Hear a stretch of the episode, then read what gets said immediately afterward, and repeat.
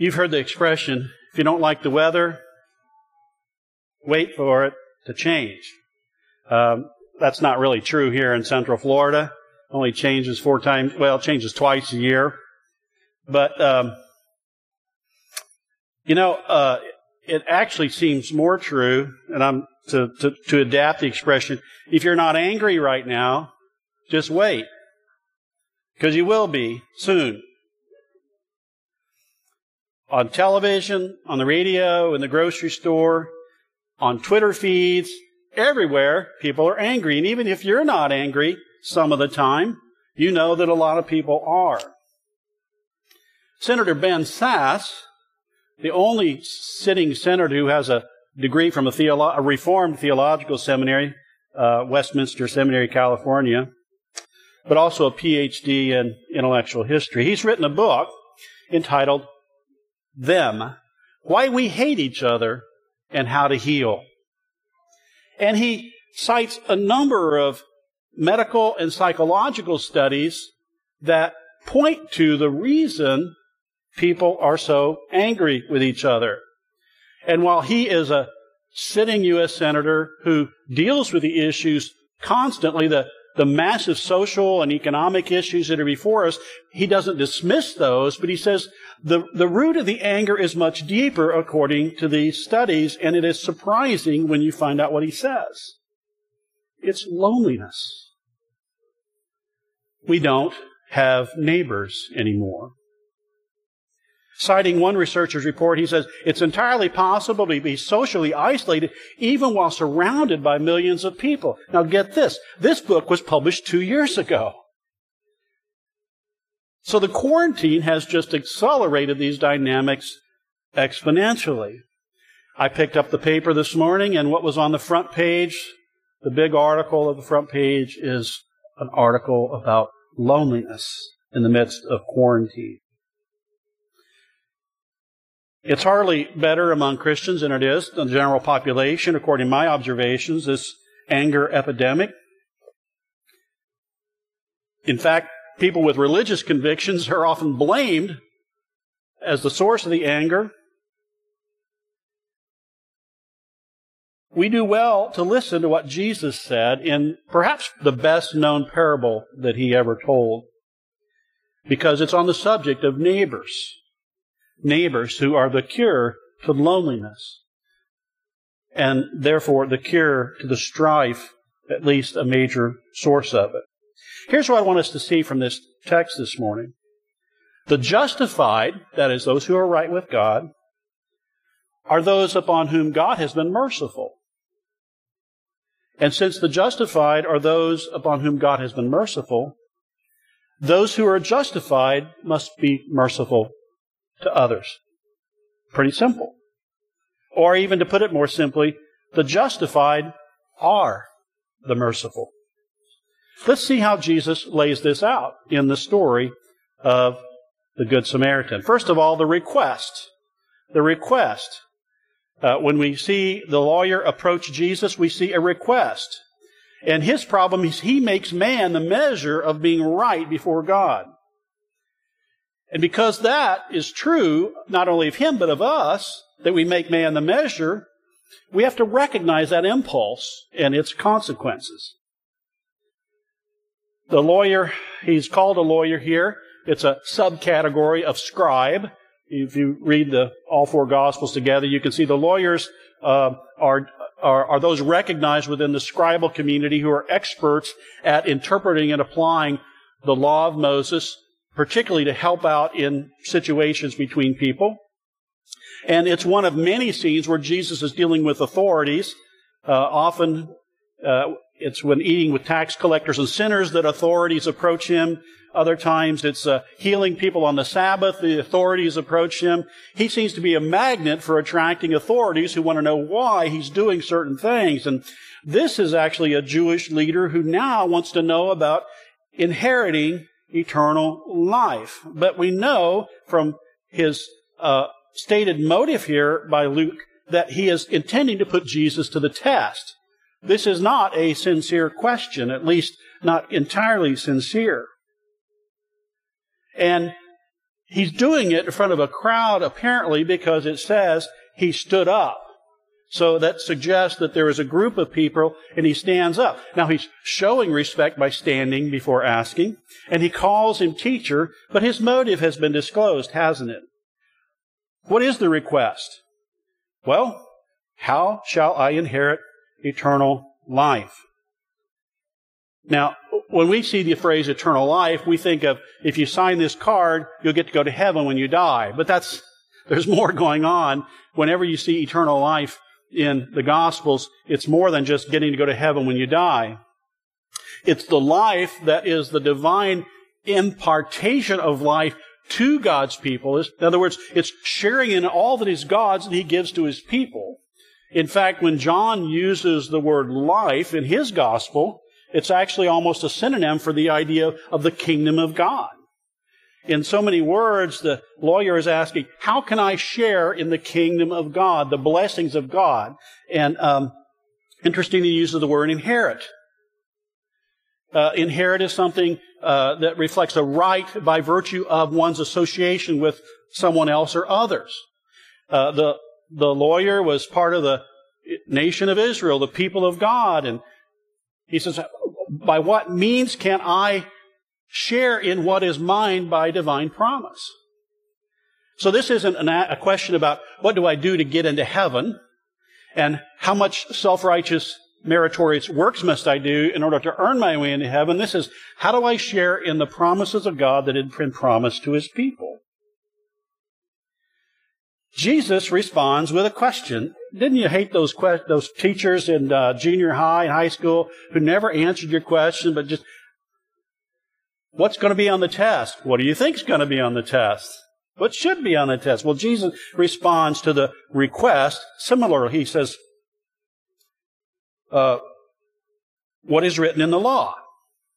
What's in the book? What's in the law of Moses?"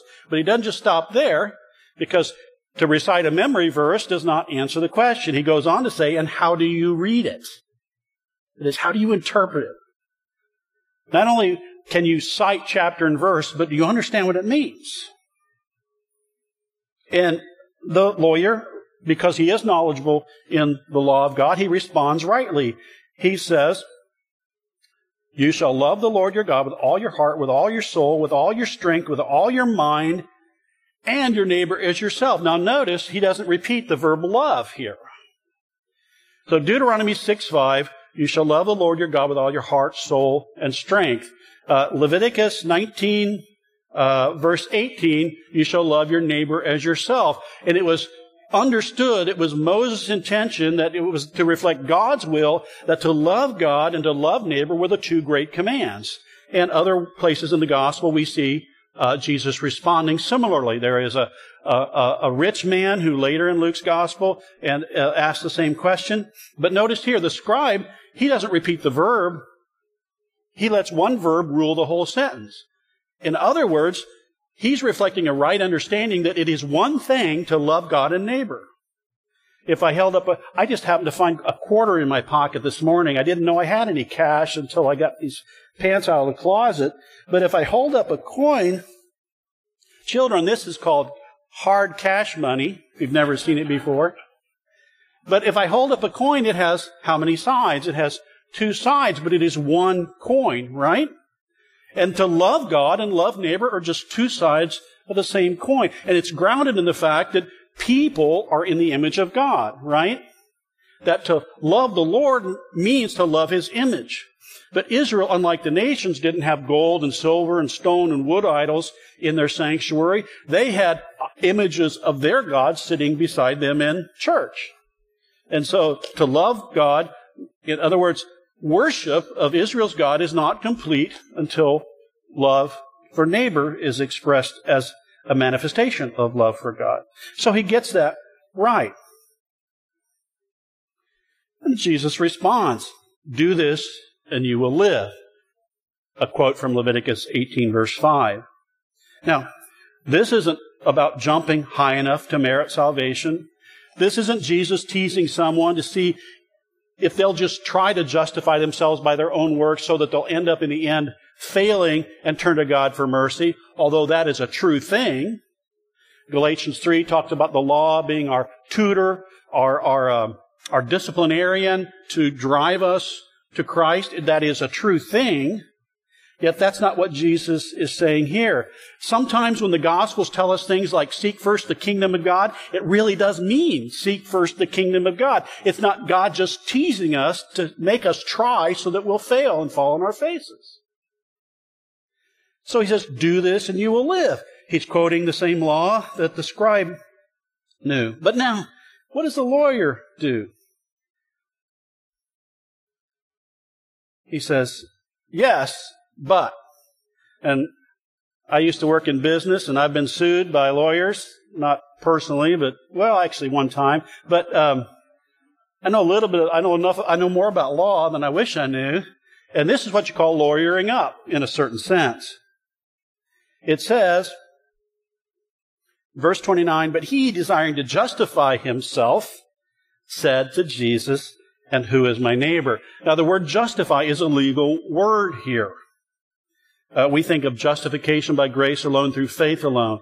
That God legally reckons Christ's righteousness to us, and He legally reckoned our sin on Christ. We call double imputation, so that we stand legally justified before God. But that's not all the word always means.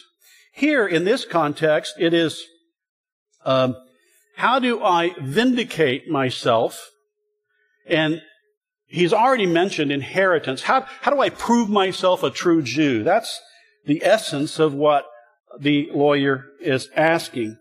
And Jesus' response uh, follows with the parable.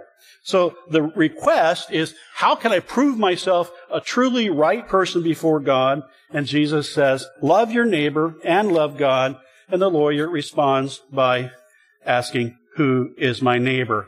Draw me a circle around what I have to do. Now, this is very important for us to understand because it is often related to a misunderstanding of the Gospels. We think of the Pharisees and the scribes, the religious leaders. They set the bar so high that nobody could realistically jump that bar. That's actually not what Pharisaism is. Pharisaism was setting the bar too narrow.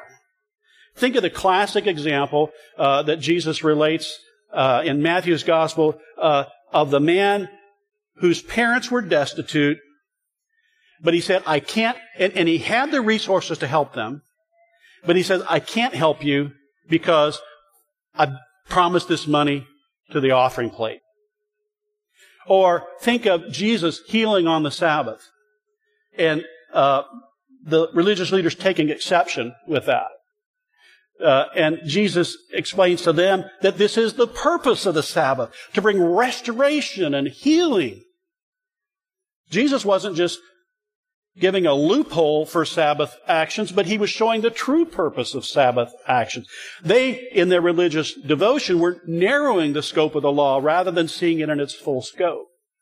Dietrich Bonhoeffer talks about this in his book, um, The Cost of Discipleship in the Sermon on the Mount where Jesus said, unless your righteousness exceeds that of the scribes and the Pharisees, you shall not enter the kingdom of heaven. And Bonhoeffer points out there that, that there is nothing in the Sermon on the Mount you can do by yourself. Everything that Jesus talks about in the Sermon on the Mount is social. That is, it has to do with how you relate to others. There was an intellectual movement called the Enlightenment that began in the 16th century, and it provided many great benefits, including science and the use of reason. But one of the disastrous effects of the Enlightenment was people came to see the social unit as the individual.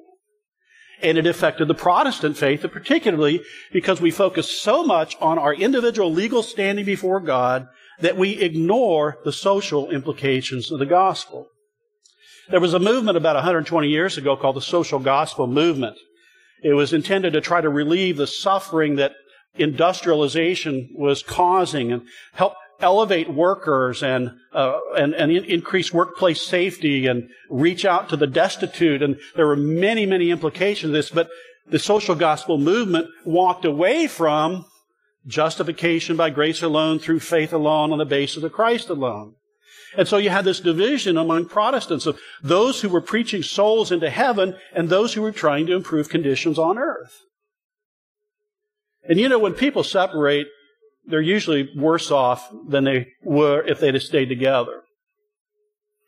And so the evangelical tradition became known as those who wanted to preach people into heaven, but often ignore people's earthly needs. It's true that the social gospel was unbiblical, but the biblical gospel is inherently social. And that's what we often forget, especially in our well refined, reformed theological tradition. I speak as one of those people. So we have to recognize that the question of are we right before God inherently involves how we treat others. And we tend to live in order to justify ourselves before people, but when we do that, we fail to love others the way God intended us to love him, love them. So that's the request. We often make man the measure of being right, and we have to recognize that in us. Secondly, here, notice the reply. Now, if you've ever been a adolescent and you went to your parents, probably your dad, to ask for some money, and your dad started telling a story, you think, okay, what's, what's going to be the cost? How much am I going to get for listening to this story? Or do I just withdraw the request? But we don't know what the lawyer's response was, but Jesus gives him a story. And he tells the story of the prodigal son. As I said earlier, probably the most famous parable in all the Bible. And let's first of all consider the participants. There's a priest, a Levite, and a Samaritan. Now that sounds like a bar joke, doesn't it? A priest, a rabbi, and a minister walk into a bar, and the bartender says, What is this, a joke? You know what I'm talking about. Uh, that typical joke involves three clergymen about whom there are common but different expectations. Now, that's not our trio here. There's a priest, a Levite, and a Samaritan. A priest is somebody who was a descendant of Aaron, whose main job was service of God in the temple. He might not have lived in Jerusalem, but when his rotation came up, he would go to Jerusalem for that service. And it was the high priest on the Day of Atonement that stood in the Holy of Holies. So it's religious vocation. The Levite is a descendant of Levi, the whole tribe of Levi, and the whole Levitical tribe was called into divine service. They were the ones that administered the sacrifices, that carried all the, the offerings, and besides their ministry in the temple, they would carry out Levitical ministry in remote places away from Jerusalem by deciding judicial cases, also receiving lesser offerings, and uh, being uh, civil as well as religious authorities. And um, the third is a Samaritan. Now, it's interesting uh, that verse 33 in the Greek just begins Samaritan. There's no but in front of it in the Greek. The but follows the Samaritan, and it's, it's, it's, it, it, it reinforces the idea that this is a shocking development. Why? Who were Samaritans? Well, Samaritans were half breeds at best. The northern kingdom of Israel separated from the southern kingdom, and a false worship center was set up on Mount Gerizim. You read about that in the Samaritan woman story in John chapter 4. But after that, uh, when uh, the northern tribes were taken off into captivity, the Assyrians who conquered them brought in waves of immigrants, shall we say. And then when Alexander the Great washed through uh, northern Israel, he brought captives from other places. And so you have this false worship. Uh, even though they claimed to be descendants of Jacob, they weren't. They were, as I said, half breeds at best. And there was a history of even violence between Jews in the south and Samaritans in the north. This is why the Samaritan woman is so shocked when Jesus approaches her by the well at Sychar. And shockingly, the priest and the Levite who are in religious vocations, not only do they pass by the beaten man, but they cross the street. Why did they do that? Well, let's look at the plot. You have the, the participants, now the plot. They couldn't be late for work, presumably. But more than that, uh, they couldn't take a day off. And why do I say that? Well, to stop and aid this beaten man would have undoubtedly rendered them unclean for religious duty. Remember what I said before about the religious leaders narrowing the scope of the law instead of raising the bar. They can't help this beaten man because they have to go and lead worship, to put it simply. Now, the beaten man, we know nothing of his status. Perhaps the Levite and the priest, when they walked by, they said, You know, God is just, and if he's been beaten and thrown in a ditch naked and, and broke, maybe he deserved it. We don't know how long he was there. Was he there hours? Was he there, was he there a day? Was he there, shall I even ask, eight minutes and 46 seconds? We don't know. But the Samaritan, the man who was unclean from birth, who had no hope of ever walking into the temple in Jerusalem, who even risked violence by approaching Jewish territory. He acts, and he acts far beyond rendering immediate aid. He just doesn't kneel. You know, our Good Samaritan laws that we have in some states in the U.S., uh, you have to help if you can, but when the professionals arrive, you can leave the scene. He doesn't do that. He doesn't even just go get help. Look at his actions.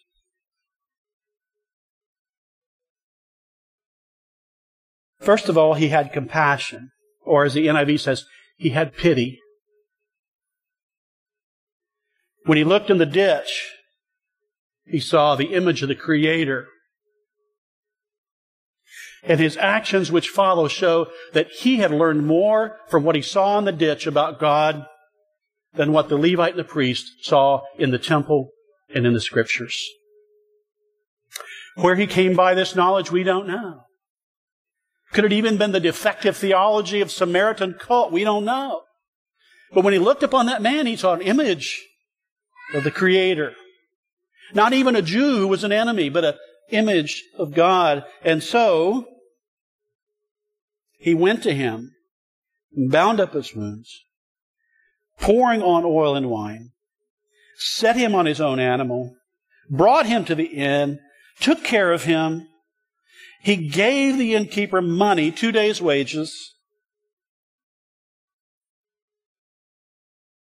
and said, I will pay you anything more it costs when I come back. He even promised to come back. The elaborate, extended, what, how many verbs did I count? Eight? Eight actions meticulously cataloged by Jesus and the telling of this shows that this was a deep, intense, thoughtful, sincere and a full fulfillment of what he had said to the lawyer. Now, this is not a historical incident as far as we know. But it doesn't mean that Jesus didn't hope that it might be one that he didn't hope, and surely he did intend for this lawyer to hear and turn from being a man who's self-justified by having the respect of others, by belonging to his tribe, by being tribal among his own, that he might instead follow the example of this terrible Samaritan. This is not just about the racial issues that are boiling over, but obviously it includes those.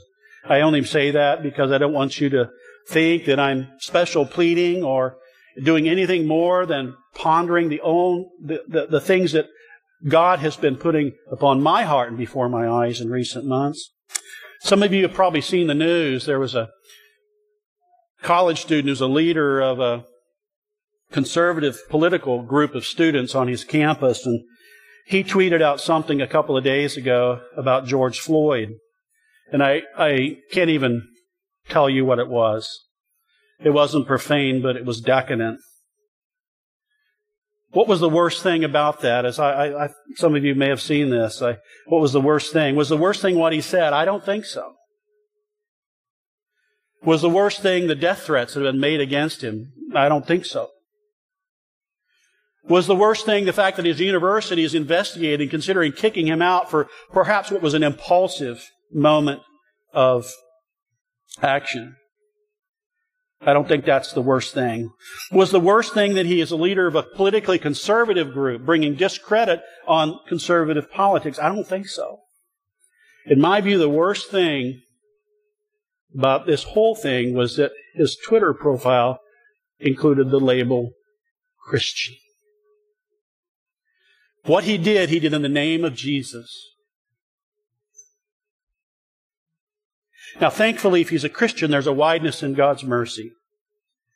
For without it, it is a terrible thing, isn't it, to fall into the hands of a living God. But you see, Israel had a mission, and I'm sure you've heard this many times. Israel had a mission. Keep God's commands, and the nations will come to God's mountain. Be a light to the world, and people will see the glory of God and join Israel in worshiping their God. And that's why the Old Testament prophets are so adamant about the justice of God. Because the justice of God fulfills the mission of God, but when the people of God not only mistreat the foreigner and the alien within their gates, and they prey upon one another, the poor and the servant in their houses, what they do is they bring credit and shame instead of honor upon God. The church has a mission, and it's to be a light to the nations. And it is a light to the nations, not simply by saying, believe in the Lord Jesus Christ and you shall be saved, but it is a light to the nations by showing the world an alternative way of living. A different king, whose reign is righteous, who is generous and merciful and abundant in his blessing of his children. The, the world needs the church desperately, especially during the most desperate times. Remember what Cain asked God when God asked him, Where is your brother? He said, Am I my brother's keeper? You know, and people quote that all the time saying, I don't know. It's not my job. But you realize the irony of that, right? In Genesis 4, Cain knows exactly where his brother is. And he may not even finished washing the blood from his hands. Did he sneak up upon Abel and do the dirty deed? What is it? Was it impulsive in the midst of a jealous argument over their offerings? We don't know. But Cain was his brother's keeper and he became his brother's killer. The church has been on the wrong side of this so often that we need to recognize in the reply of Jesus that one of our jobs, in fact, job one, is for us as followers of Christ to show mercy to those in need the request and the reply. Are we done yet? Have you ever walked out of a movie too soon? Three years after I watched Napoleon Dynamite, I learned that LaFawnduh and Kip got married. From then on, I stayed through all the closing credits. There's a finish to this story. It's not just a parable. Jesus turned to the lawyer in verse 36. Which of these three do you think proved to be a neighbor to the man who fell among the robbers? This is the recognition. Who proved to be a neighbor? Remember, that was the lawyer's question. Who is my neighbor? And our surface reading the parable, we say, oh, the beaten man, he's the neighbor. No, that's not the answer Jesus gave.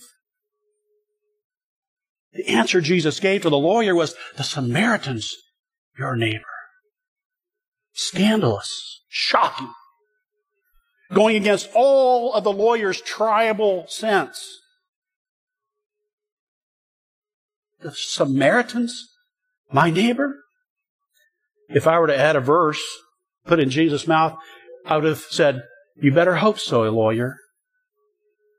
Because he's more of a Jew than you who care so much about what your fellow Jews care about. This shouldn't surprise us, by the way. Luke's gospel is full of turning things upside down. Mary's song, the rich he will send away empty, and the hungry he will fill with good things. He will bring down the mighty from their thrones, and he will lift up, exalt the humble. Jesus' parents were told in the temple, this child, this child will be the cause of rise and fall of many in Israel. You do not want to be on the wrong end of this. I don't want to be on the wrong end of this when we have to give an account. And we should desperately try in the present moment not to be on the wrong end. You know what trash talking is? In a basketball game or football game or any other kind of sport. You know what trash talking is? Trash talking is actually a very strategic strategy. That's redundant, but it is.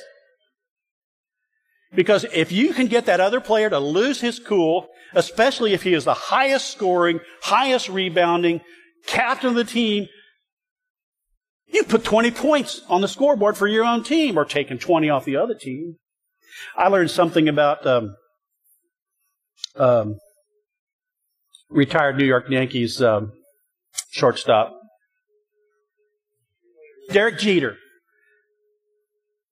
He has many records, but in 2,000 some games, he was never thrown out of a game. Isn't that amazing? What's the Baltimore Orioles? Uh, Cal Ripken. It took him like, you know, 18 years to finally get thrown out, and there are others who made it along. But Derek Jeter never got thrown out of the game. Look, here's here's my appeal this morning, and figure out figure out how you can act on this in your own sphere, your own orbit. How can we not be kicked out of the game in these great conversations about what is just and right in the world? And it's from the macro down to the down to the micro. Is there somebody who lives next to you that's not been, there's not been a car in their driveway for all this whole quarantine? Is there somebody in your own congregation you haven't seen and you just know that they're lonely? And it's not just throwing out the verbal grenades that we tend to identify as evangelism. It's doing the deeds of Jesus because James says this is true religion.